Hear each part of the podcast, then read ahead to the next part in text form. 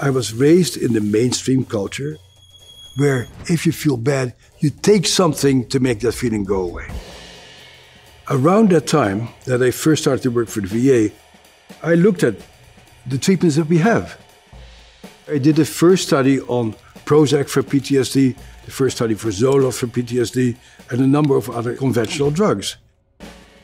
What we found is that it didn't work very well. Our conventional way of thinking about it is not working. I thought, okay, if it doesn't work, let's see what else can work. My name is Bessel van der Kolk. I am a physician, I'm a psychiatrist. I have been studying trauma for about 50 years now.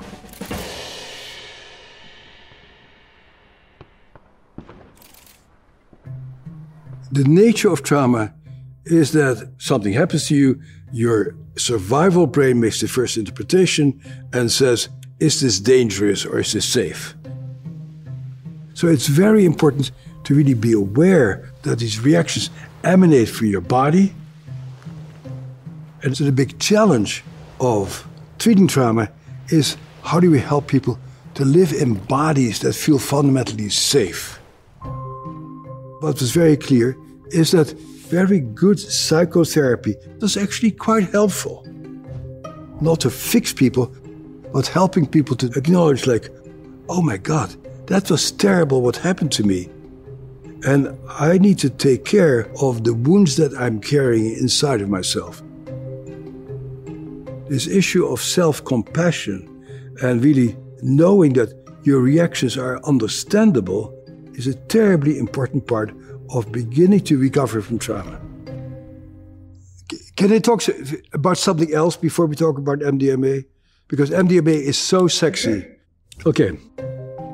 For me, the opening to a new world came when some people in my clinic started to do something very strange called EMDR eye movement desensitization and reprocessing. You ask people to call up the memory of what you saw back then, what you felt back then. And then what you do is that you ask people to follow your fingers as you move your fingers from side to side. And my first reaction is like, man, stop this crazy nonsense. This is a crazy method. And then I got to see some of the results. I go like, wow, this is interesting wiggling your fingers in front of people's eyes as they think about the trauma made the trauma go away. This crazy eye movement desensitization actually changed the circuitry of the brain to interpret your current reality from a different angle. This had amazing effects on people being able to go, let go of what happened and say, yes, that's what happened to me, and it happened a long time ago. It's not happening right now. That was the first time that I saw a non conventional technique have a very profound effect. And then we studied yoga. Maybe if you do yoga, you can open up your relationship to your body. You learn how to breathe calmly. You learn to pay attention to yourself. You get to see how different movements and different postures affect you. And so you form a deep relationship to your internal sensory system yoga at the end was a more effective treatment for PTSD than any of the drugs we had studied. But I've yet to see a psychopharmacology clinic being transformed to a yoga studio. The next thing that we studied was theater and movement. And it turns out that playing different roles in your body helps you to feel that your body can feel differently depending on how you organize your relationship to yourself. When my voice gets too gravelly, let me know and I'll drink some water. It's feeling a little gravelly, so why don't we? Okay.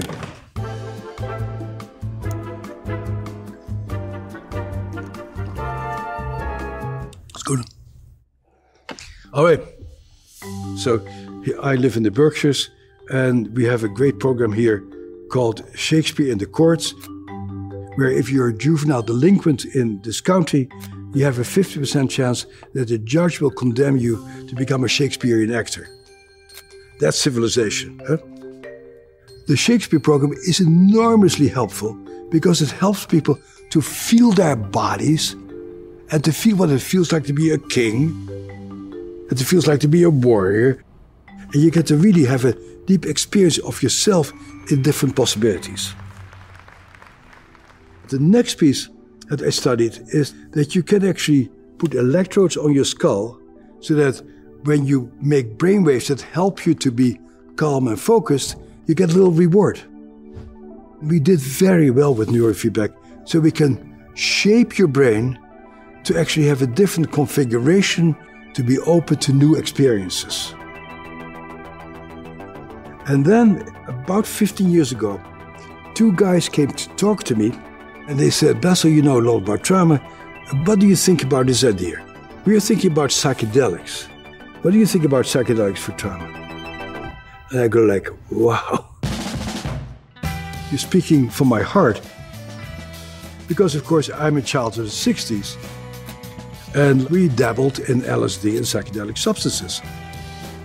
Wouldn't it be great if we could do psychedelic substances to see if these substances can open up people's minds to see that the reality that they live in is just a small part of the reality that there is. But I said, don't do it. It will destroy your career. These drugs are illegal. And they said, Thank you very much for your opinion. Uh, we'll try it anyway. They got permission to do a study of MDMA, also known as ecstasy or Molly, for trauma. And it worked out pretty well. And they were able to collect a large amount of money to do a very large and extremely expensive study. Lots of different sites around the US, one in Israel, one in Canada. So let me tell you how the study is set up. After all the preparation, you have a whole day of taking ecstasy while you lie on the bed, two therapists in your room for eight hours. What we see in the people who get the drug is amazing. People are able to go to places they have never felt safe to go to. This is not a picnic. They see the horrible things that happen to them. But MDMA allows people to see themselves with compassion. All these measures we have about self perception and self awareness just shoot up. And rather than blaming themselves, they're able to say, Yes, this will happen to me, but it's over. Part of what has kept me so busy all these years is how can we find a treatment that allows that basic sense of defectiveness and self loathing to be controlled. And now it looks like we have found something that causes a very substantial drop in PTSD. Probably more than just about anything else we have studied.